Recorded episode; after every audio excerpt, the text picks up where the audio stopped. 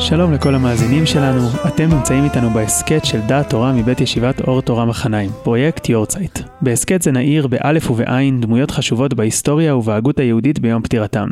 אני ממש שמח שנמצא איתנו פה הרב נועם סמט, ראש ישיבת שיח יצחק. שלום הרב נועם. שלום שלום. את עבודת הדוקטורט שלך כתבת על דמותו של רב אריה לייב הלר, או בשמו היותר מוכר, הקצות. אני סקרן לדעת למה בחרת לעסוק בו. האם התחברת לדמותו הלמדנית כתלמיד כבר בישיבה? אה, האמת שכן, כלומר האמת שהעולם הלמדני משך אותי כבר ב...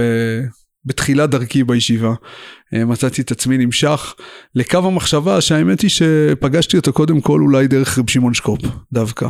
אה, בספר שערי יושר שאני זוכר ממש את החוויה של אה, לבוא בשערי הספר הזה ופתאום לגלות איזה עולם למדני מחשבתי ככה מסעיר שפתאום חושף שמאחורי כל הפרטים האלה יש ככה מחשבות גדולות ורעיונות מרתקים. אבל זה היה שלב ראשון, כשהגעתי לכתוב את העבודה, אה, האמת שלא הייתי בטוח בכלל שאני הולך לכתוב דוקטורט על משהו, אבל אה, פתאום ככה גיליתי שאני, העולם הזה שאני נמשך אליו ושמעניין אותי, לא כתבו עליו כמעט שום דבר, ואין איזשהו ניסיון לאפיין אותו ולגעת בשאלה מהי בעצם למדנות. מה זה העולם הזה של למדנות ישיבתית. הכרתי קצת עבודות שהתחילו לאפיין את הלמדנות הבריסקאית, את העבודה של רב חיים, או קצת אחר כך מאמרים על רב סולובייצ'יק, אבל אה, איזה ניסיון יותר ראשוני ובסיסי לגעת בשורשים של התופעה הזאת, בצורת המחשבה הזו. אה, לא כל כך הכרתי, אה, והיה נראה לי שזה מין בקעה להתגדר בה וים לקפוץ אליו.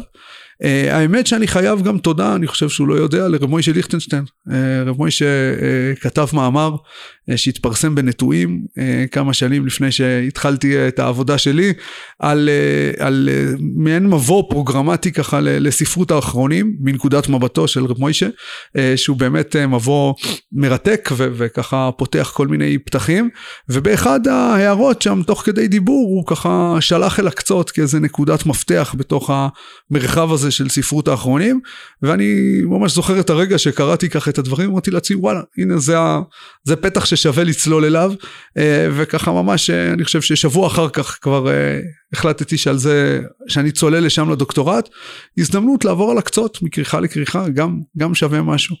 אז זה היה ככה מה שדחף אותי פנימה, בהחלט אבל סקרנות אל העולם הזה, אל המרחב הזה של למדנות, שהייתה תחושה כל הזמן שהקצות הוא אולי הנציג המרכזי שלו, הקלאסי. אה, כמו כל בחור ישיבה, הכרתי ככה קצותים מפורסמים, ידעתי שזה מין masterpiece אה, למדני כזה שחייבים לעבור דרכו, אה, אז משם יצאתי לדרך. מעניין מאוד, אנחנו נעסוק בהמשך, האם הקצות הוא באמת אה, תחילתה של הלמדנות, הוא המבוא שלה, הוא חלק מה... הוא, הוא מבוא למהפכה, או שזאת לא מהפכה וזה המשך, אבל הזכרת את השערי יושר, אה, שמעתי סיפור נחמד ככה, ששאלו את השערי יושר אה, מי רבותיו, הוא אמר שיש לו שתיים, הקצות ואבני מילואים, שכמובן גם זה חיבור של אה, רב אריה לייב הלר, זה ככה זה חיבור יפה.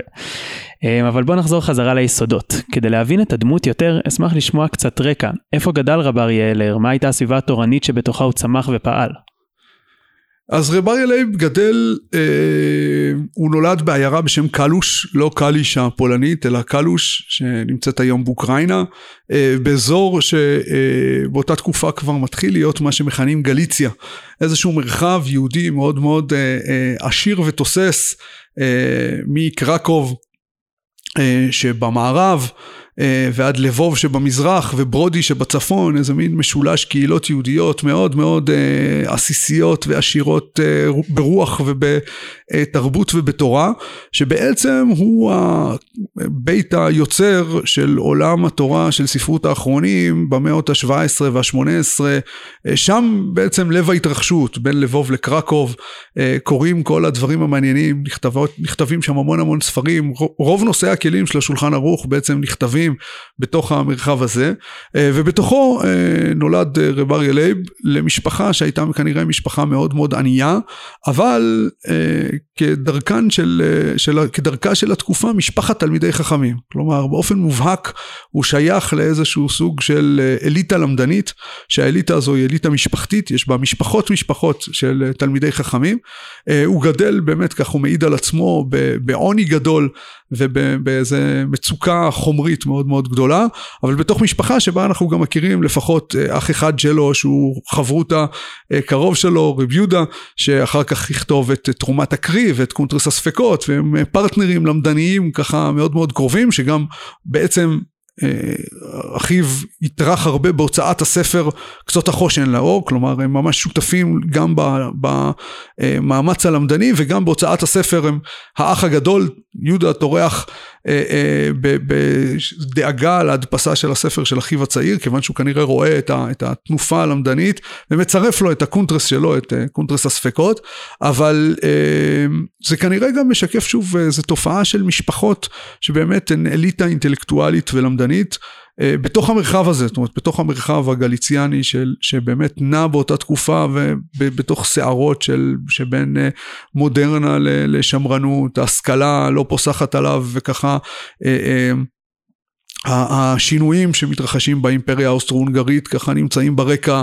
אה, בתוך המרחב הזה הקהילה הגליציאנרית, הגליצאית, היא קהילה מאוד ייחודית שבאמת משמרת איזה דפוסים אה, מצד אחד שמרניים מאוד, שייכת לאיזה מרחב מאוד מאוד שורשי, ובתוך זה עוברת שינויים אה, מאוד מאוד משמעותיים, ובתוך המרחב הזה צומח רב אריה לייבה כהן הלר, כשבגיל די צעיר הוא מתמנה להיות רב של קהילה קטנה בשם רוז'ניאטוב. אה, ומשם עובר בהמשך לקהילה קצת יותר גדולה, לעיר שהייתה עיר מחוז אה, מבחינת הממשל האוסטרי ששולט שם באותה תקופה, לעיר בשם סטרי. אה, שהוא בעצם הרב שלה עד, עד יום, עד, עד לפטירתו. אנחנו יודעים שבתקופות מסוימות הוא גם היה בלבוב, כלומר הוא נע בין לבוב או למברג של אותה תקופה, כך היא נקראת אז, לבין סטרי, אבל זה המרחב שבתוכו הוא, שבתוכו הוא פועל. הוא ואחיו בעל קונטרס הספקות הם האחים היחידים לבית משפחת טלר או שהיו שם עוד אחים? אנחנו יודעים שבמשפחה הזאת היה שיח למדני רחב. גם עם עוד אחים וגם עם הילדים של הקצות. זאת אומרת, בכמה וכמה מקומות בחיבורים שלו הוא מפנה או לשיחות שלו עם עוד אחים שלו או לשיחות עם הילדים שלו. ואני חושב שזה מאפיין באמת שוב של השיח המשפחתי. יש כאן משפחה שהשיח הלמדני נמצא במוקד של ההוויה האינטלקטואלית הזאת של אנשים שעסוקים ביחד בתורה, שהתורה היא משוש חייהם וממנה הם ניזונים וחיים ממש את האינטנסיביות של החשיבה הלמדנית כמרחב משפחתי. זו התמונה של, המשפחה הזאת, של משפחת אה, כהנא הלר. אה, וזה מרתק. מאוד. הוא למד באיזושהי ישיבה, היה לו, מי היו רבותיו, מוריו? אנחנו לא יודעים להגיד על זה כמעט כלום. הוא לא מזכיר בשום מקום בכתביו מישהו כמורו ורבו. היחידים שהוא מזכיר שוב הם בני משפחתו. את אביו הוא מזכיר בהקדמה של החיבור, ואת בני משפחתו ככאלה שהוא נמצא איתם במשא ומתן. אחר כך כמובן כשהוא יוצא שמו בעולם והוא מתפרסם בעיקר בעקבות הספר קצות החושן, אז הוא נמצא באיזשהו משא ומתן למדני עם עוד אה, אה, דמויות בני התקופה, אבל כמורה ורבותיו הוא ממש לא מזכיר אה, אף אחד. אה, זה כנראה שוב נתון בתוך אותו מרחב, יש כאן מרחב תורה גליצאי, שבו המשפחה היא ערוץ שעוברת בו תורה בצורה מאוד מאוד אינטנסיבית. אנחנו יודעים לסמן בתוך המרחב הזה עוד דמויות, כלומר שהיו שם לפני כן, אבל לא מישהו שאנחנו יודעים לסמן איזה קשר ישיר בינו לבין, אה, לבין רב אריה לייב. אז באמת הקצות אה, מתפרסם מאוד מהר בחיבורו, הוא יוצא בהמון הדפסות וזה מעניין, הזכרת את עניותו, אנחנו, אני זוכר שיש מובאה מעגנון שמספר על עניותו של הקצות, שהוא כתב על חבית של, על חבית של אה, יין או של דיו, והדיו היה נקרש והוא היה מכניס אותו מתחת לכרית, אז מעניין ככה שבכל זאת זה יצא והתפרסם בהמון המון מהדורות. Um, אנחנו יודעים שקצות החושן זה לא היה החיבור היחיד שהוא כתב, הוא גם כתב את אבני מילואים, והחיבור הראשון שכתב בצעירותו היה שב שמייטה. תוכל לספר לנו קצת על אופי החיבור? אז השב שמטת כשמו אה, מכיל שבע שמועות, שבע סוגיות או שבע, ש, שבעה פרקים שיש בהם אה, משא ומתן בנושאים למדניים שונים. אה, באמת קצות כותב בהקדמת החיבור שאלה דברים שהוא עסק בהם בצעירותו, אבל חשוב להגיד שהוא לא חיבר את החיבור בצעירותו. כלומר, כנראה הוא כתב חלקים מתוכו כנער צעיר, אבל אפשר להראות באופן די אה, ברור שהחיבור ודאי כולל קטעים מאוחרים. כלומר, הוא עבר עריכה מאוחרת והוא מתייחס לחיבורים שנדפסו רק בשנות אה, בחרותו ובגרותו של הקצות, כמו הנודע ביהודה ועוד אה, אה, חיבורים שוודאי היו מאוחרים לשנות אה, נערותו, ככה שלמרות שמקובל לומר שזה חיבור שהוא שהוא כתב לבר מצווה שלו, כל מיני כאלה דברים. יש אגדה שבשבע ברכות שלו, בכל יום הוא לימד אחת מהשמועות. כן, אז כנראה ש, שאלה באמת, מה שוודאי, ואת זה הוא כותב, זה שאלה נושאים שהעסיקו אותו. כנער צעיר, זה גם כתוב בהתייחסות שלו לקונטרס הספקות, שהוא חיבור מקביל של אחיו, שכאמור רואה אור ביחד עם כרך א' של קצות החושן. אנחנו רואים מה הנושאים שמעסיקים אותם כבחורים צעירים. אלה נושאים שהעסיקו אותו כבר כנער צעיר, והוא כותב סביבם. יש שם שבע סוגיות שעסוקות כולן באמת בדרכים שונים של יחס למרחב הספק. עולם הספקות, שהוא עולם שהטריד מאוד את החשיבה האשכנזית לאורך מאות שנים עוד קודם. אנחנו מכירים איזה ציר ממש של כתיבה סביב השאלה של הכרעה במצבי ספק. השאלה הזו שהיא שאלה הלכתית מאוד מאוד יסודית ובסיסית, מה בעצם עושה הפוסק כאשר מגיע לפניו מצב מסופק. איך הוא יגיב אליו, איך הוא יתייחס אליו, מה יהיו השיקולים, מה, איזה, איזה, חזק, איזה כלים יש לו כדי להתמודד עם, אותה, עם אותם ספקות, השאלה הזו מטרידה מאוד את המרחב הלמדני האשכנזי, בעצם מהמאה ה-16 והלאה אנחנו מוצאים שורה של חיבורים ששמים את הדבר הזה ממש כ, כנושא מרכזי של ההכרעה במצבי ספקות. הדבר הזה אפשר להסביר אותו, יכול להיות שהוא קשור לכל מיני תהליכים, אולי לתהליכים של מודרנה. הרב ברנדס במאמר שהוא פרסם לפני הרבה שנים, מבקש באמת לקשור את הדומיננטיות של הספק, אולי לעליית הספק בכלל כאיזה מין קטגוריה מחשבתית בעולם המודרני, במקביל לחשיבה הקרטזיאנית או לכל מיני כיוונים כאלה. יכול להיות שזה כרוך גם אבל בעמדה של פוסקים שעומדים קודם כל מול עולם שבו ההלכה מבקשת לתת מענה וגם גבולותיה מתחילים להיבדק, כלומר הספק תמיד מפגיש את הפוסק עם הגבולות של המרחב שלו. השאלה של מה עושים כשההלכה לא אומרת לי מה לעשות, כשהגעתי לאיזה קצה שבו ההלכה מגיעה לאיזשהו סוג של מפגש עם עמימות. להלכה תמיד יש איזו נטייה לבהירות, לאיזה מין אימפריאליזם כזה של להשתלט על המרחב ולמלא אותו, והספק מאתגר את המרחבים האלה, את, את הנטייה הזו ואת הבהירות של הפסיקה ההלכתית. ושוב, העולם, החשיבה ההלכתית בעת החדשה מתעסקת בשאלות האלה, במקדישה באזורים, באותו ציר אשכנזי של עיסוק בספקות, שאפשר למנות בתוכו אולי החיבור המרכזי והמפורסם ביותר בתוכו, הוא הספר תקפו כהן, שאותו מחבר השח באמצע המאה ה-17. אבל החיבור הזה גם הוא ממשיך דיונים שהיו שם קודם וגם נמשך לחיבורים שיבואו אחריו, שכאמור הקצות תורם את ה... צעד שלו לסיפור הזה בחיבור שהשמטת, שבאמת אנחנו רואים שהוא יסודו באמת בחשיבה שלו כבר כנער צעיר, כלומר הוא ואחיו כנערים צעירים עסוקים מאוד בשאלות האלה שהן שאלות מאוד מופשטות, שעסוקות באמת גם דורשות, העיסוק בהן דורש בקיאות מאוד רחבה ושזירה של הרבה סוגיות, כלומר אין לנו בש"ס מסכת ספקות, אלא יש לנו סוגיות במקומות שונים ומשונים מסוטה וכתובות ושבת וכולי שעוסקים כולם בשאלה של איך ינהג הפוסק במצבי ספק והקצות באמת באיזושהי תנופה למדנית מחשבתית שיש בה גם שליטה מאוד רחבה במקורות וגם איזו יכולת לעיין בהם באופן מעמיק מאוד לחלץ מתוכם את התובנות הבסיסיות שקשורות לנושאים האלה באמת אוסף חומרים לספר הזה שהשמטת הוא חיבור יותר ראשוני גם במובן הזה שהוא לא כל כך ערוך. כלומר אם אנחנו מתבוננים בו הוא באמת נראה משקף איזשהו סוג של הייתי אומר כמעט שעשוע למדני. כלומר יש בו התפתלויות והליכות לככה הולך לאיזשהו כיוון ואז חוזר בו והולך לכיוון אחר לגמרי.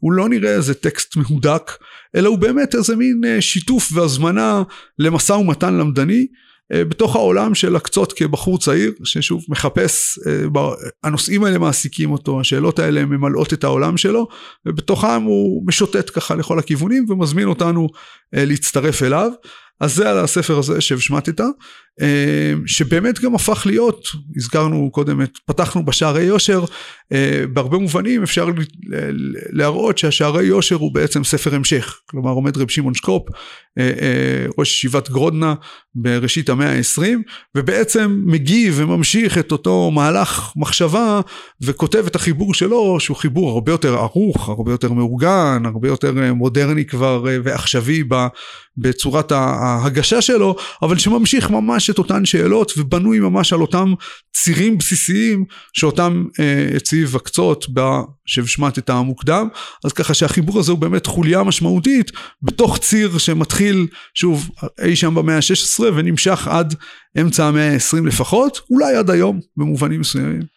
זה מעניין לאור העובדה שבהגדה שערי יושר עונה הקצות ואבני מילואים ולא השב שמייטה, אבל אה, רציתי נכון. לשאול לגבי השב שמטה, למה אתה חושב שהוא באמת כל כך אהוב בישיבות או כל כך נלמד? אה, א', לצערי היום הוא כבר לא כל כך נלמד. הלוואי שהמצב היה שהוא, אה, לפחות, אה, שוב אפשר לומר בצער, בעולם הישיבות הציוני דתי, אני לא יודע כמה באמת עסוקים בשם שמטתה. יש לנו פה חבורה שבועית. אז אשריכם, אשריכם שאתם זוכים. אבל אני חושב שוב שמה שמאפיין אותו הוא באמת שני דברים שאולי יכולים לגרום לחיבה היתרה של החיבור הזה.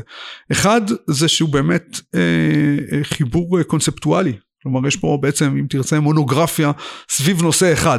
זה לא על סדר השולחן ערוך זה לא שיעורים על סדר הגמרא אלא יש כאן נושא שעומד במרכז החשיבה הקונספטואלית היא מאוד מובהקת וזה מרתק. כלומר זה מזמין לאיזשהו אה, אה, התנסות מחשבתית שיש לה איזה מוקד קונספטואלי. אה, אני חושב שהדבר הזה כשלעצמו הוא מאוד מאוד מושך ומאוד מאוד מאתגר דבר שני שאולי כרוך גם במה שדיברנו עליו הוא דווקא החן שנמצא בזה שיש כאן חיבור לא כל כך ארוך. כלומר אין לו איזה מטרה מהודקת אין לו איזה אמירה אלא הוא הפך אולי גם בזכות זה לאיזשהו מודל של אופן מחשבה יותר מאשר לתוכן ולאמירה יש כאן איזשהו אופן מחשבה של איך לקרוא טקסטים איך לחשוב על שאלות ובזה הוא הופך להיות איזה מין מבשר של, של הלמדנות המודרנית. זאת אומרת, הוא באמת הופך להיות איזה מין גם חיבור מבשר וגם איזה מין אבן דרך דידקטית בשאלה של איך לעשות את זה. אז אה, אני חושב שאולי, שוב, יש בזה להסביר משהו מה...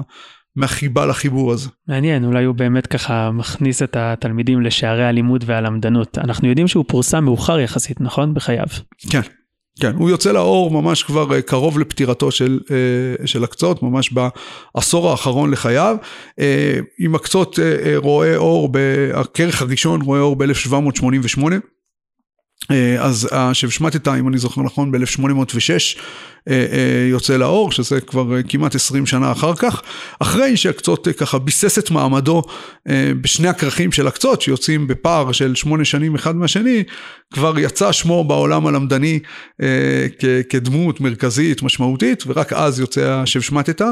הספר השלישי של הקצות, אבני מילואים, שהוא באמת החיבור הלמדני שלו על אבן העזר, יראה אור רק לאחר מותו. כלומר, זה כבר חיבור שהוא משאיר בכתובים, אבל הוא רואה אור רק לאחר מותו, ומי שמוציא אותו לאור לאור הוא לא אחר מאשר חתנו של הקצות, אה, שלמה יהודה רפפורט, שהתפרסם דווקא כאחד מראשוני המשכילים, ידוע בראשי התיבות שלו שיר, אמנם היה הרב של פראג, אבל התקיפו אותו כל ימיו כמשכיל, חשדו בו שהוא לא משלומי אמוני ישראל. אה, אחד הדברים שהוא נתלה בהם, גם כשהוא ניסה להגן על עצמו, זה העובדה שהוא הוציא לאור את האבני מילואים של חותנו הגדול. הוא כותב לו הקדמה, נכון? הוא כותב לו הקדמה. הוא כותב גם הקדמה. כן, ממש דמות מרתקת שהוא ככה משלב בין העולמות, הוא גם היה חותנו, נכון? כן, כן, שיר הוא חתנו של הקצות. מרתק. אמ, אז אנחנו יודעים בעצם שהקצות הוא באמת, אה, הוא מוכר על שם חיבורו קצות החושן על השולחן ערוך ועל חלק חושן משפט והוא נחשב נושא כלים קצת אה, שונה בנוף ביחס לנושאי כלים אולי יותר קלאסיים שאנחנו רגילים למצוא בשולחן ערוך. תוכל להסביר מדוע? אני חושב, אה, קודם כל צריך לומר שהוא נושא כלים מאוחר יחסית. כלומר, כשאנחנו מדברים על ספרות נושאי הכלים של השולחן ערוך, בדרך כלל הכוונה לחיבורים שבאמת התחברו סביב השולחן ערוך החל מהמאה ה-16. אה, הראשון שבהם היה ספר מאירת עיניים של רבי יושע פלק כץ שמתחבר ממש סמוך להדפסתו של השולחן ערוך, אה, של השולחן ערוך בסוף המאה ה-16 ותחילת המאה ה-17 ומשם יש שורה ארוכה של חיבורים שנדפסים לאורך המאה ה-17 וראשית המאה ה-18 כשבעצם הקצות הוא כמעט הקצה שלהם כלומר נבהיר עד היום ממשיכים אה, להתפרסם חיבורים שסובבים סביב השולחן ערוך אבל קצות החושן ובן זוגו ספר נתיבות המשפט אה, שיוצא כסוג של תגובה למדנית לספר קצות החושן או מכיל תגובות למדניות רחבות לספר הזה שניהם נדפסים כשהם מצטרפים לצורת הדף של השולחן ערוך במהלך המאה ה-19 הם שני החיבורים האחרונים שעוד נכנסים פנימה. כלומר במהדורות הנדפסות הקלאסיות של השולחן ערוך, קצות החושן ונתיבות המשפט, הם שני החיבורים האחרונים שעוד הצטרפו למהדורה הקנונית המרכזית של אה, השולחן ערוך ונדפסו יחד איתו,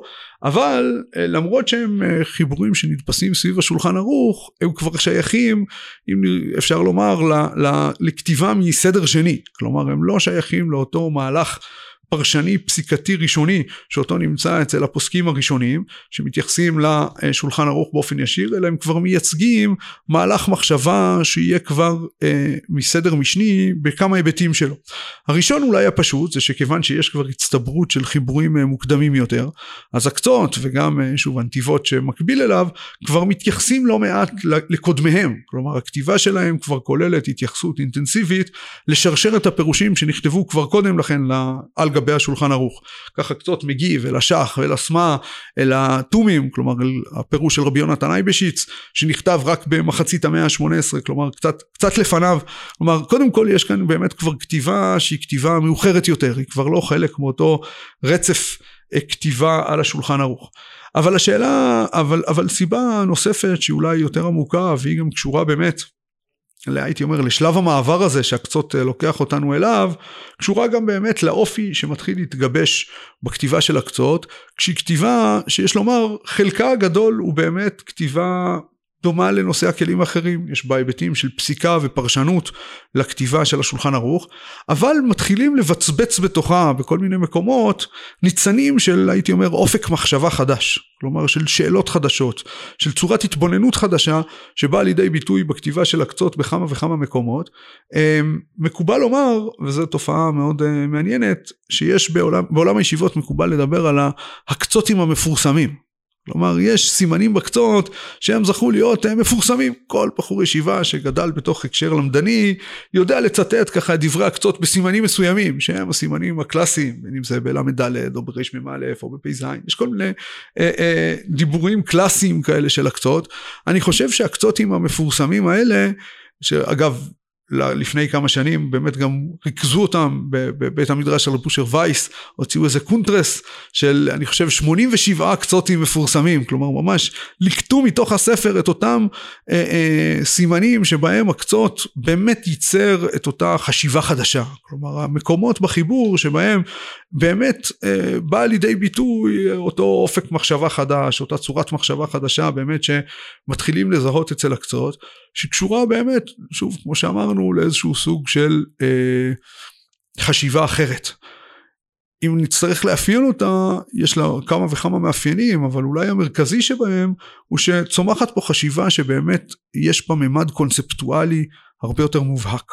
כלומר זו כבר לא חשיבה שהיא רק פרשנית, היא לא רק מתעסקת בפירוש לא של השולחן ערוך וגם לא של טקסטים שלפניו, אלא היא מתחילה לחשוב על שאלות הלכתיות באופן אה, מופשט וקונספטואלי, מנסה לחלץ תפיסות יסוד אה, משפטיות, למדניות, שבאמת יאפיינו את הנושאים שבהם עוסקת, עוסקת ההלכה וינסו דרך אפיוני בסיס כאלה, דרך הניסיון לחלץ את התובנות היסודיות, להגיע למסקנות פרשניות והלכתיות. אז אם זה אולי האפיון הבסיסי שהופך את החיבור הזה באמת למה שהוא, כלומר לחיבור חריג גם בנוף של נושא הכלים. אנחנו עוד מעט נגיע קצת יותר לגעת בסוגיה של הקונספטואליזציה. אה, הזכרת את האסופה הזאת שעשו תלמידי אה, רב אושר וייס, אנחנו גם יודעים שהקצות נתפס, נתפס בהוצאות בבני ברק על סדר הגמרא. קצות על בבא קמא, קצות על בבא מציע, אה, ויש תיאור מעניין של הרב זבין שכותב על הקצות, שהוא כותב שכבר אנחנו לומדים את הקצות בלי החושן עצמו, בלי החושן משפט, זה באמת דבר קצת משונה, אנחנו ממש לומדים אותו כחלק מלימוד העיון שלנו, ולא מחלק מלימוד ההלכה שלנו, הוא למדן או שהוא פוסק הלכה. אז אני חושב שזה קשור בדיוק לדברים ש, שדיברנו עליהם, כלומר ודאי שהקצות היה גם פוסק הלכה. כאן צריך לזכור שאומנם יש אה, כך וכך סימנים מפורסמים, אבל יש עוד הרבה מאוד סימנים אחרים לא מפורסמים, שבהם הקצות בעצם מתפקד כמו כל פרשן אחר של השולחן ערוך, וממשיך ממש את שרשרת הדיונים הקלאסית של אלה שהיו לפניו, אסמה, שח, אטומים, אבל אה, על גבי זה שהוא ברור שבאמת המקומות שבהם אה, הקצות התפרסם או שדחפו אותו, נתנו לו את העמדה הייחודית שלו, הם אלה שבאמת אנחנו תופסים בהם את הקצות כלמדן בוודאי לא כפרשן ולא כפוסק. למדן כלומר כמי שמעצב צורות מחשבה, כמי שמעצב מושגי בסיס. שאיתם יהיה אפשר אחר כך להמשיך ולעבוד, כלומר יהיה להם גם בדרך כלל השלכה במגוון של סוגיות, יהיה כאן איזה עיקרון על שאנחנו נחלץ אותו מתוך מקורות מסוימים ויהיה לו השלכות בכל מיני מקומות אחרים, כל אלה צורות מחשבה שמאוד מאוד מאפיינות את, ה, את, ה, שוב, את אותם סימנים מפורסמים, את אותם מקומות שבהם אנחנו באמת לומדים את הקצות, לא כפרשן של השולחן ערוך. צריך להזכיר, אני לא יודע אם זה באמת, אה, אה, אני חושב שגם הרב זמין מזכיר את זה, אבל אני לא יודע אם זה באמת אה, משמעותי כל כך. החלק השני של הקצות, הכרך השני, כבר נדפס אה, באופן רציף בלי השולחן ערוך. כלומר כשהקצות מדפיס את אה, חיבורו בחלק הראשון בכרך הראשון השולחן ערוך נמצא במרכז וקצות החושן מסביב בכרך השני כבר מוותרים אפילו על השולחן ערוך כלומר אפשר להדפיס. הוא מודע לזה אז הוא מודע כן. לזה שהוא פרשן שונה. עכשיו זה, הוא כותב שזה בגלל אה, אה, עלות הדפוס כלומר ברור שזה גם הרבה יותר מורכב אה, להדפיס חיבור כזה כשהשולחן ערוך במרכז, הוא כותב שפשוט אין לו כסף, אבל ברור שעצם האפשרות להחזיק את החיבור הזה בלי השולחן ערוך שבמרכז, בעצמה מלמדת על העובדה שיש פה חיבור שוב שיש לו, שתופס את עצמו אחרת, או ש, שיכול להתנהל, אפשר ללמוד בו גם בצורה אחרת. מרתק, הזכרת את הטומים קודם, אנחנו יודעים שהיה לו איזשהו קשר אליו, או שהוא שימש לו כסוג של מודל, נכון? הוא מספר על זה שהוא קורא את הטומים ורואה שחלק מהדברים שהוא כבר כתב בקצות, כבר כתובים בטומים, אז הוא מוחק אותם. אז הוא הכיר אותו, שהוא רק קרא אותו מספריו? הוא כנראה לא הכיר את רבי נתנאי בשיץ באופן ישיר, אבל הוא קורא את הספר, כשהספר נדפס, יותר מזה הוא קורא את הספר, כפי שאפשר לראות שם בתוך ההקדמה, אחרי שהוא כבר כותב חלק גדול מהחיבור שלו, כלומר הספר מגיע אליו אחרי שהחידושים שלו כבר כתובים, ואז הוא צריך למחוק חלק ממשהו, מהדברים שהוא כתב, כיוון שהוא מגלה שהם כבר היו שם, כלומר אטומים כבר כתב אותם והוא מרגיש שאין צורך לחזור עליהם, אבל זה גם אה, גורם לו בהרבה מאוד מקומות להתפלמס עם אטומים, כלומר אטומים הוא גם מודל וגם שוב מי שמפתח את השיחה הלמדנית ומהווה גם אה, מודל להשראה וגם דמות להתנגחות. כלומר בהרבה מאוד מקומות הקצות מוצא את עצמו מתווכח עם רבי יונתן אייבשיץ ומציע אה, אה, קווי מחשבה אחרים. ברור ש...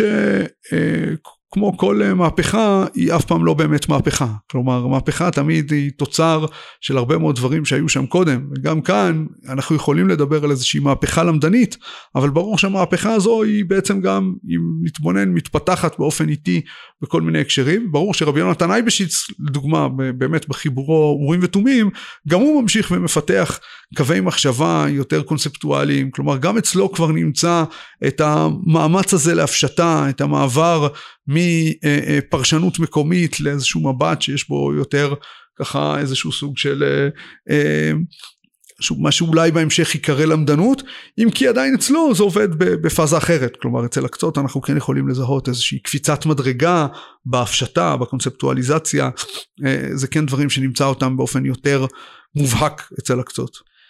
אז באמת אה, הזכרת קודם שהוא זכה למקום אה, בקנוניזציה של השולחן ערוך, אז תמיד מעניין אותי, אולי באמת בגלל זה אנחנו קוראים לו הקצות, בעל הקצות החושן, ולא בעל השם שמייטה או בעל האבני מילואים. רציתי לשאול אותך מה משמעות השם, קצות החושן. אז השם הזה הוא משמעותי מאוד, יש לו כפל משמעות מרתק, שאני חושב שהוא מאוד משמעותי. הפירוש הראשון, הפשוט, אה, זה קשור לזה שזה פשוט נמצא בקצה של חושן המשפט. זה כמובן מתבסס על התיאור של החושן אה, בפסוקים בתורה שמתארים את, אה, את האופן שבו עושים את החושן ושמים על, על קצות החושן את השרשרות שבהם היו מחזיקים את החושן על ליבו של הכהן הגדול. אז על קצות החושן זה קודם כל חיבור שנמצא בקצה של חושן המשפט חושן, חלק חושן משפט של השולחן ערוך שכבר הפך להיות חיבור מרכזי ומוכר שסביבו יש עוד כבר שורה ארוכה של פרשנים ורב אריה לייב קודם כל ממקם את עצמו בקצה של ההתרחשות הזו. כלומר יש כבר את החושן עם הפירושים הקלאסיים של הש"ך של הסמ"ע של רבי יונתן אייבשיץ והוא נמצא אה, בקצה. אבל פירוש נוסף מופיע בהקדמה של הקצות והפירוש הזה באמת קושר אותנו לדיון רחב ומרתק והוא הזיקה של העולם הלמדני לפלפול. אנחנו יודעים באמת שהפלפול זה גם משהו שהיה לה ויכוח מאוד מאוד גדול אנחנו מכירים את ההתקפות של המהר"ל על הפלפול ועוד אז אם תוכל לגעת בזה זה יהיה מרתק. אז השאלה של הפלפול היא באמת שאלה שיש לה ככה אה, הקשרים רחבים וגם אה, אני חושב שאחד הדברים הנורא המרתקים בפלפול זה שמדברים עליו המון ולאף אחד לא לגמרי ברור על מה מדובר בדיוק. כלומר יש כאן איזושהי תופעה שמתוארת בעיקר אנחנו פוגשים אותה דרך המבקרים הגדולים שלה אה, ויש איזו תחושה למי שקורא את הדיונים סביב הפלפול ואת הביקורות עליו שהתייחסו לתופעות שונות בזמנים שונים ולכולם יש איזשהו שם משותף אחד. הצד השווה בפלפול אה, לאורך כל התקופות כנראה זה שזו היה, הייתה צורת לימוד אה, שאנחנו יודעים עליה מעט כיוון שהתנגדו אליה ובעיקר התנגדו להדפסה שלה. אין לנו הרבה חיבורים שמשקפים את צורת הלימוד הזו אבל זו צורת לימוד שהיה בה דגש גדול גם על האסתטיקה של הלימוד כלומר על איזשהו סוג של אה, לימוד שיש בו איזה ברק ויש בו איזה, איזה חשיבה ככה שעושה רושם. הפלפול אפיין את השיעורים של ראשי הישיבה שהיו צריכים ככה להלהיב את התלמידים, היה בו איזה חריפות מיוחדת ואיזה דיוק מיוחד אמ, וגם כנראה איזשהו יחס מיוחד או דקדקנות מיוחדת בזיקה בקריאה של, של, של הגמרא של, של הטקסט ההלכתי. כלומר הפלפול התאפיין בסוגי קריאה שלפעמים נתפסו אפילו כ... כקריאות לא לגיטימיות, כלומר כקריאות שכאילו מייצרים אותן רק כדי להעלות מתוכן כל מיני תובנות, אבל בעצם הן קריאות שאין בהן ממש, הן מעמיסות על הטקסט כל מיני דקדוקים שהיו נראים דקדוקים שהם דקדוקי הבל, כלומר שהם לא דקדוקים של, של אמת, הם לא קריאה שחותרת אל האמת של הטקסט, אלא זו קריאה שכאילו מנסה שוב להפיק מתוכו כמה שיותר אה, אה, מגדלים פורחים באוויר, לבנות מתוכו איזה שהם בניינים אה, ח, של חריפות. אה, ולכן השיטה הזו זכתה באמת למתקפות אה, נרחבות מאוד. אה, ממש מהמאה ה-15 כבר אפשר לזהות את הפולמוס הולך וצומח שוב הוא עובר מזירה לזירה בכל מיני הקשרים. הקצות לא היסס לתת לדבר הזה מקום כלומר לצד העובדה שבהקדמה שלו הוא אומר שהוא הסיר מהחיבור שלו כל מיני קטעי פלפול שהיו רחבים מדי הוא אומר שעדיין הוא קרא לחיבור שלו קצות החושן על שם קבוצותיו טלטלים כלומר אפשר לקרוא לא קצות החושן אלא אם תרצה טלטלי החושן.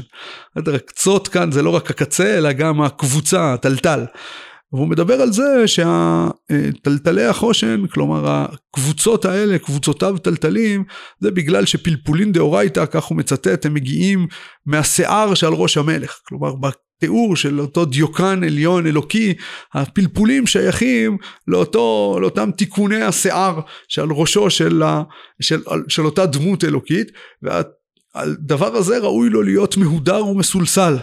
כמו שכתוב סלסלה וטרוממקה קודש בריחו חדי בפלפולה דאורייתא כלומר הקצות נותן לפלפול איזשהו מקום מאוד מאוד גבוה של הסלסול האסתטי שראוי ראוי לתורה, ראוי לתורה שתהיה מסולסלת ומהודרת באותו סלסול אסתטי ולכן הוא קורא לחיבור קצות החושן על שם קבוצותיו טלטלים כלומר הוא מודע היטב לממד הייתי אומר האסתטי המבריק שיש בחיבור הזה לאותו אה, אה, ממד שוב שתיארנו כאיזה סוג של אה, חשיבה שיש בה באמת איזה, איזה נוי איזה סוג של לא רק חתירה אל המובן הפשוט של הדברים אלא גם אל ההצגה היפה שלהם והוא רואה את הדבר הזה כמאפיין של החיבור ולכן קורא לו קצות החושן. כן, גם אז... אנחנו יודעים שהרבה פעמים הוא כותב ונהניתי מאוד לסברה זו ולראשון זה ממש זה חלק מהשעשוע הלמדני. כן יש, יש איזו תחושה גם בקריאה באמת שלפעמים הוא, הוא, הוא אה, אה, אני לא אגיד שהדברים לא נכתבים ברצינות, הם נכתבים ברצינות כמעט תהומית, אבל הם באמת מבריקים, כלומר התנועה הזו של משהו שיש בו איזה, איזה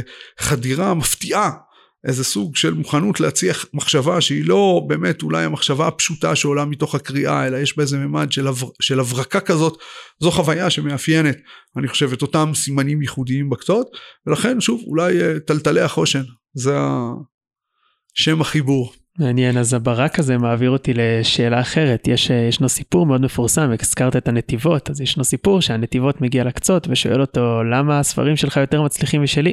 אז אה, הקצות שואל אותו, מה, מה אתה עושה כל בוקר? הוא אומר לו, אני קם, מתחיל ללמוד, הוא שואל אותו, מה אתה עושה כל בוקר? והקצות עונה לו, אני קם, קורא את כל מה שכתבתי, מוחק הכל וכותב מחדש. אז אה, אולי זה מזכיר קצת את אותו ברק, ובאותו הקשר, אנחנו באמת יודעים שהקצות והנתיבות אה, משיגים אחד על השני, הקצות גם אחר כך כותב חיבור על נתיבות המשפט. אה, רציתי לשאול האם הם בכלל נפגשו, אנחנו יודעים האם היה מפגש ביניהם? כן, כלומר אה, היה ביניהם מפגש אחד מתועד. אה, שהם, שהם מתייחסים אליו שניהם. אבל ו, ויש ביניהם משא ומתן. אני חושב שהתופעה הזו היא באמת תופעה מרתקת של חיבורים שיש ביניהם איזשהו סוג של שיג ושיח. כלומר ההנחה היא שכשחיבור מגיב לחיבור אחר אה, יש בזה מצד אחד אה, התנגדות, אבל ההתנגדות הזו היא לעולם גם בעצם נתינת מקום או כבוד, נכון, לחיבור שלפניך. כשאתה מתייחס לאיזשהו חיבור של מישהו אחר ומגיב אליו, אתה כמובן אה, אה, מיד נותן לו איזה, איזה סוג של היררכיה ואומר שזה חיבור ששווה להתייחס אליו. והתנגדות כשהיא נעשית באופן אה, מכבד אה, כנראה גם גוררת כבוד מהצד השני. כלומר קצת מכבד את, ה, את הנתיבות את רבי יעקב מליסה וכותב לו את המשובב נתיבות כחיבור תגובה. הוא לא נכתב כתגובה מלאה על הנתיבות כלומר הוא לא, לא חיבר את המשובב על כל, על כל חלקי ה, ה, על כל הקצות ועל כל הנתיבות אלא זה רק הוא מגיע רק ל, ל, לתחילת החיבור אבל עדיין הדו שיח הזה הוא דו שיח מרתק בין שני אה, למדנים שככה פוגשים אחד את השני. הזקן הוא הקצות הצעיר רבי יעקב מליסה. אה, היה צריך להזכיר באותו הקשר שהיה עוד מישהו שכתב חיבור פחות מפורסם אה, כנגד הקצות שבו הוא מבקש להגן על אה, רבי יונתן אייבשיץ על התומים מהשגותיו של הקצות אבל כנראה שהחיבור הזה פחות מצא חן בעיני הקצות והקצות הוא מתאר אותו מחבר לא נזכיר כרגע את ה...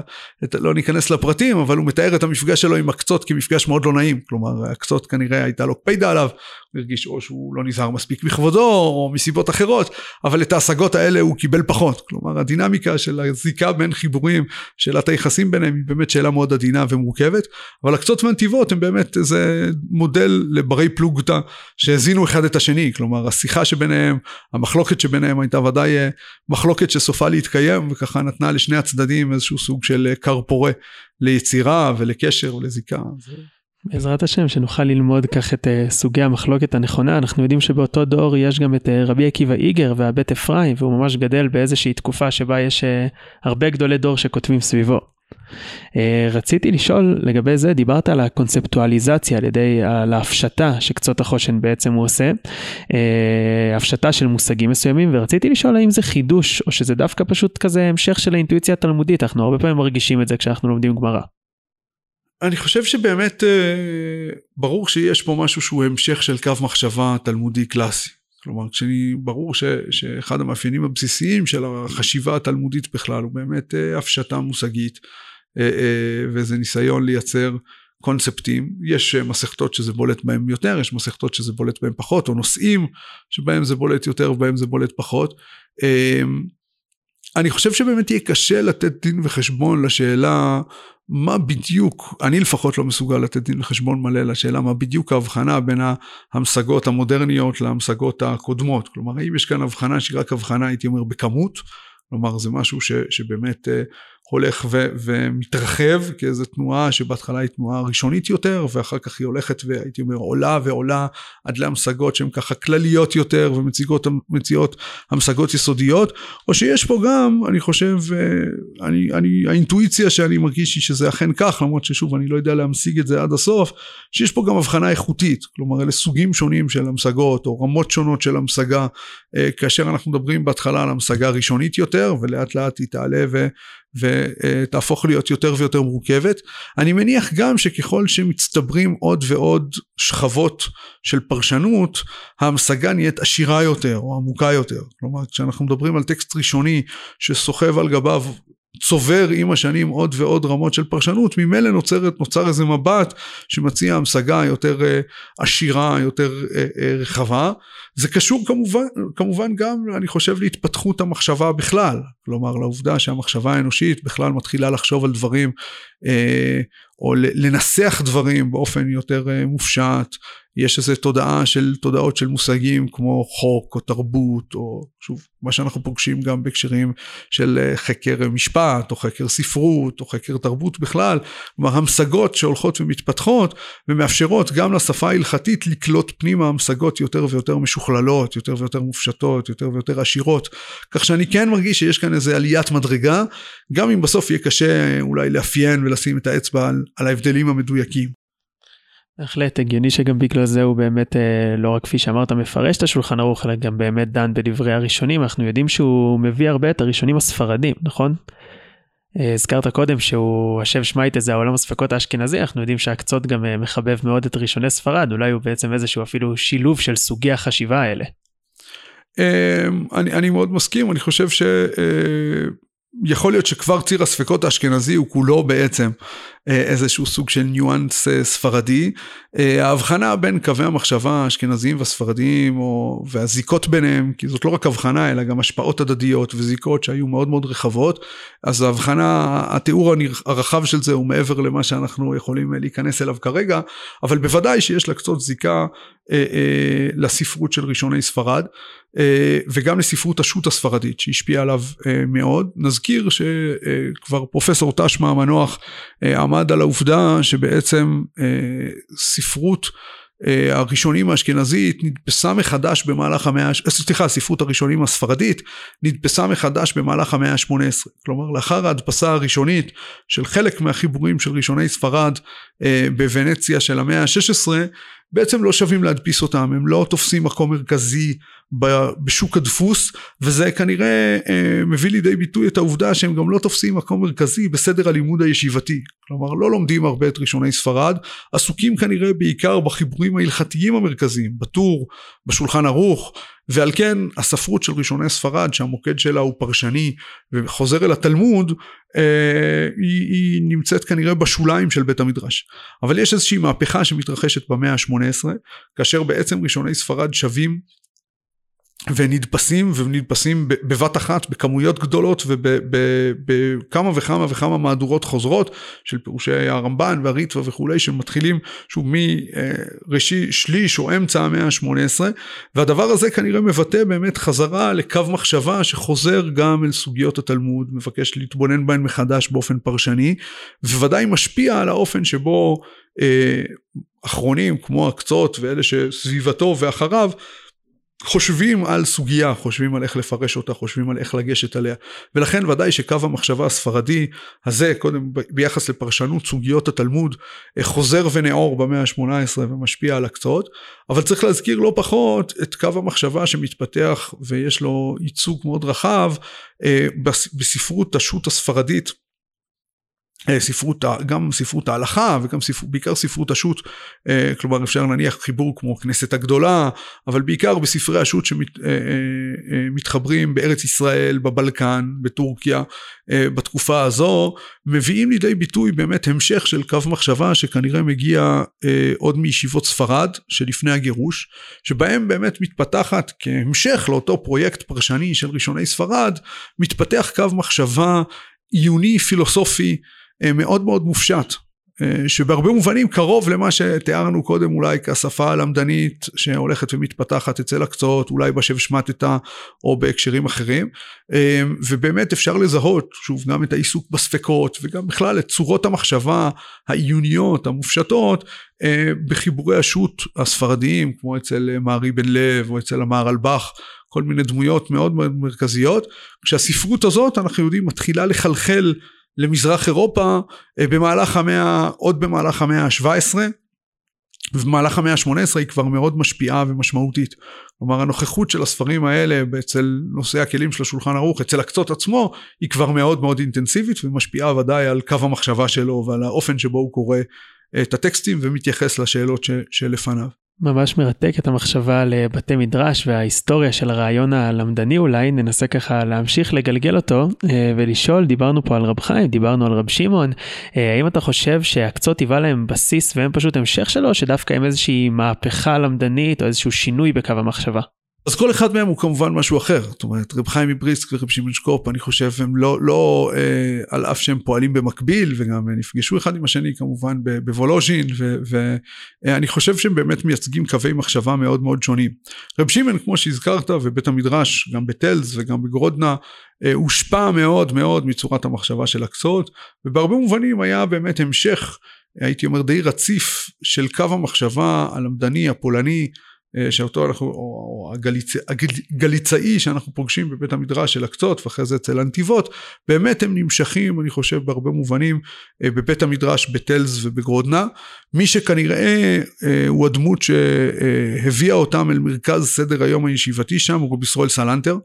אה, שהיה מורם ורבם של כמה מראשי הישיבות, הוא היה מורו ורבו של רב לייזר גורדון שהקים את ישיבת טלז, והוא בעצם שם את הקצות והנתיבות כחיבורים מאוד מאוד מרכזיים בקוריקולום הישיבתי. זאת אומרת רבי ישראל סלנטר רואה את החיבורים האלה כחיבורים ש, שאותם צריך לשים כמודל אה, לימודי ולמדני. בוולוז'ין קורים דברים אחרים לגמרי. גם אצל הנציב שממשיך את המסורת של בית המדרש של הגר"א וגם אצל רב חיים מבריסק שבעצם פותח את קו המחשבה הלמדני המכונה בריסקאי אה, קורים דברים אחרים והקצות אה, כמעט לא תופס שם מקום. אה, לדוגמה רק כדי ש... דוגמה שאופיינית להבחנה הזו אם דיברנו על ציר הספק והדומיננטיות שלו בקו המחשבה אה, של, של הקצות עצמו ואחרי זה אצל רב שמעון בשער היושר אצל רב חיים השאלות האלה כמעט לא תופסות מקום. כלומר אם נבחן את, את אה, חידושי רב חיים ונשאל את עצמנו כמה מה החידושים שלו עסוקים בתוך, באותם עולמות תוכן של דיני חזקות, של דיני עדות, של השאלה של האופי, של מה נעשה במצבי ספק ואיך נתייחס לספקא דאורייתא, לספקא דרבנן, לסוגים שונים של פתרונות לספקות. הנושא הזה כמעט ונעדר לחלוטין מהמחשבה הבריסקאית, שיש לה באמת אופקי מחשבה אחרים. היא אולי אה, ממשיכה את ציר המחשבה הקונספטואלי אבל לוקחת אותו לאזורים אחרים לגמרי ואני לא חושב ששוב שהקצות שם היה הדמות המשמעותית שהשפיעה.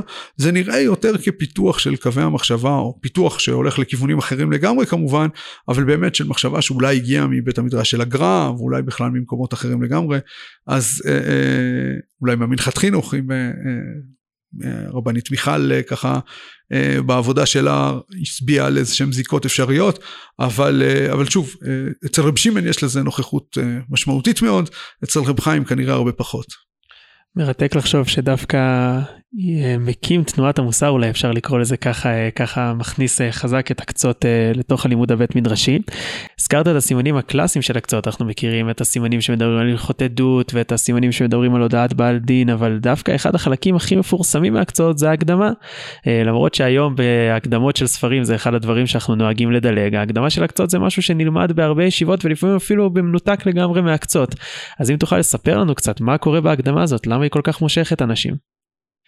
אז uh, את הקצה של ההקדמה הזכרנו קודם, כלומר את הדיבורים של הקצות על, על הפלפול, אבל זה באמת רק סוף של מהלך מחשבה, שאני חושב שהוא באמת מהלך מחשבה מרתק, שבו הקצות uh, קודם כל פותח בדרשה, דרשת זוהר מופלאה, וכאן זה אולי כבר פתיח אנחנו רגילים לחשוב על הלמדן הליטאי כאיזה דמות יבשה אה, שבינה לבין עולמות של דרשה, של אגדה, של נסתר, אין כלום, אבל התיאור הזה הוא ודאי רחוק מן האמת. כלומר הלמדנים הליטאיים היו כולם אנשי דרוש וסוד, אה, וודאי שהעולמות האלה היו מוכרים להם ורגילים להם.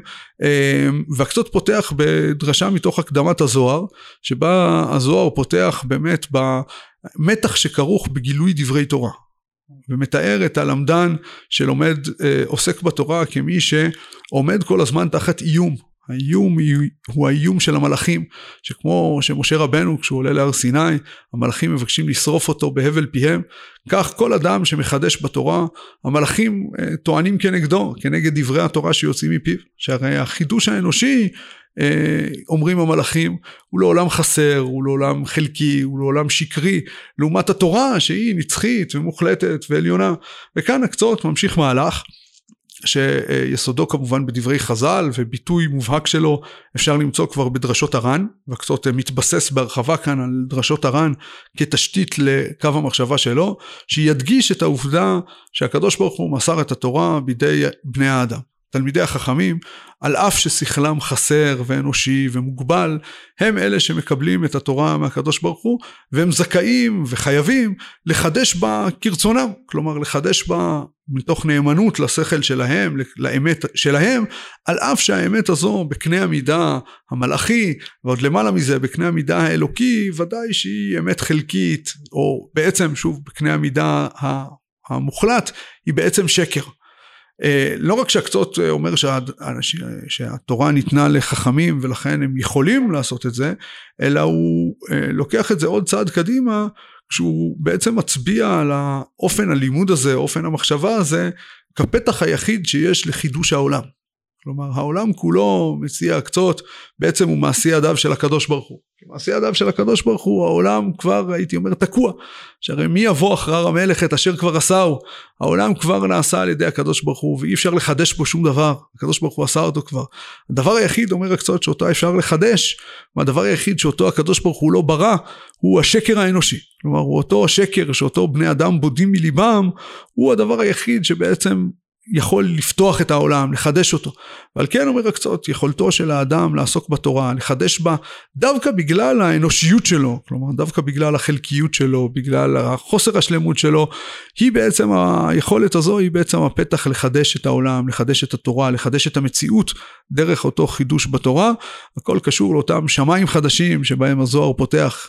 השמיים החדשים והארץ החדשה נוצרים על ידי דברי התורה של האדם, ועל ידי הממד, שוב, דווקא האנושי, החסר, החלקי שלו, הוא זה שמאפשר את אה, חידושה של התורה, ודרך זה את חידוש העולם. אני חושב שהרעיונות האלה שהם באמת מאוד מאוד רדיקליים, הם אה, הופכים באמת את החיבור הזה ואת ההקדמה הזו לכל כך אה, פופולרית, כיוון שהם באמת פותחים פתח מאוד מאוד משמעותי ללומד התורה, שניגש אל התורה ונדרש ונתבע לחדש בה, אה, ליצור בה. יש כאן איזה קריאה ללימוד יצירתי, שבעצם תופס את תפקידו ואחריותו של הלומד להביא לידי ביטוי דווקא, הייתי אומר, את האנושיות שלו. כלומר דווקא את ה...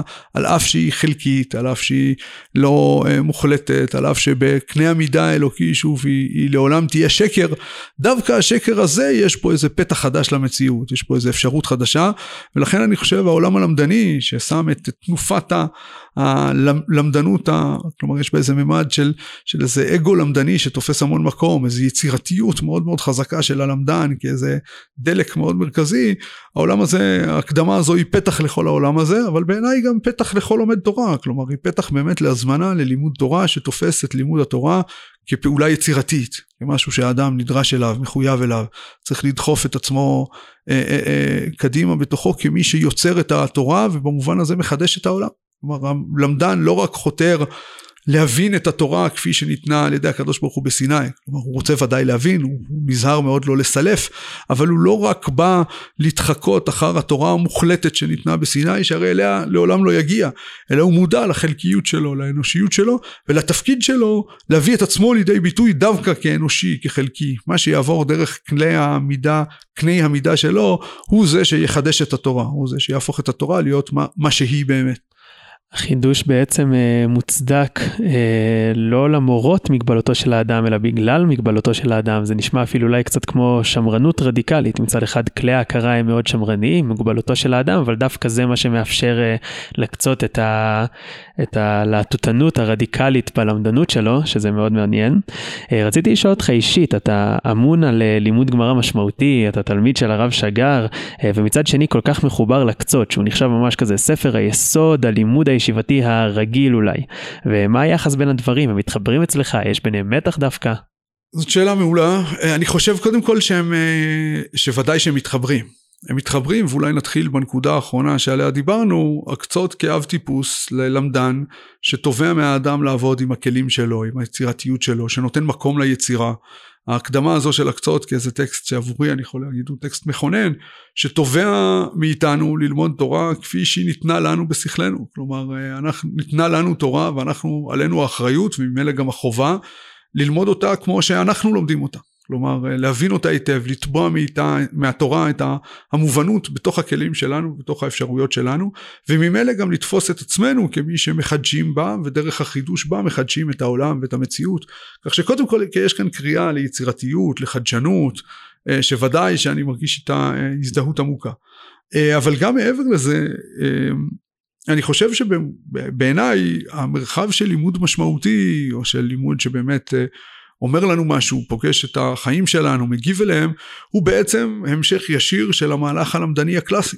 כלומר המהלך הלמדני הקלאסי הרי כל מה שהוא מבקש לברר בדיוק באותה קונספטואליזציה שעליה דיברנו קודם באותן המשגות שתיארנו ב- ב- ב- בתחילת השיחה הרי בדיוק מה שהוא מנסה לברר זה מה בעצם הטקסטים האלה אומרים כלומר, מה המשמעות של אותם פרטי הלכה שלפנינו, אותו דיון בסוגיה, אותה פסיקה הלכתית, מה בעצם היא אומרת, מה בעצם העיקרון המכונן שנמצא ברקע שלה.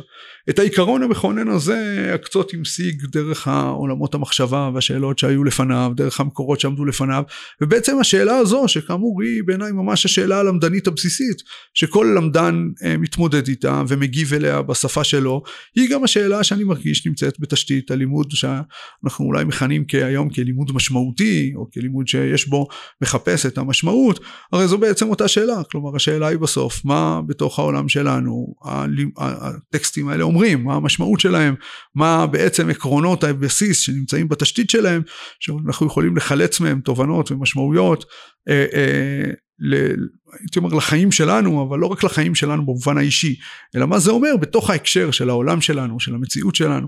לכן אני חושב שהשאלה הזו היא בעצם המשך ישיר של השאלה הלמדנית הקלאסית, שהקצות, שוב, לקח אותה צעד גדול קדימה, אה, אבל היא ממשיכה לפעמים גם הלאה בתוך המרחב הלמדני. זאת אומרת, גם רב חיים שאל אותה, גם אם באופן אחר, ורב שמעון שקופ שאל אותה, וברכת שמואל שאל אותה, והקונטרס יורים שאל אותה. בעצם כל אה, גדולי הלמדנים, רב שמואל רוזובסקי, כל אחד בדרכו ובשיטתו, שואלים בעצם את אותה שאלה בסיסית, מה בעצם זה אומר? מה בעצם העקרונות הבסיסיים התשתיתיים שנמצאים מאחורי ההלכות האלה, מאחורי הסוגיות האלה, וזה גם מה שאנחנו אה, מנסים לעשות היום. מרתק, תודה. אמ, לסיום, לאנשים שמתעניינים בקצות ושמעו את ההסכת שלנו, חוץ מההמלצה החמה שלי שיקראו את הדוקטורט שלך, למרות שזו עבודה אקדמית עם המון הערות שוליים, היא מרתקת וממש מעניינת ואפשר למצוא אותה באתר אסיף.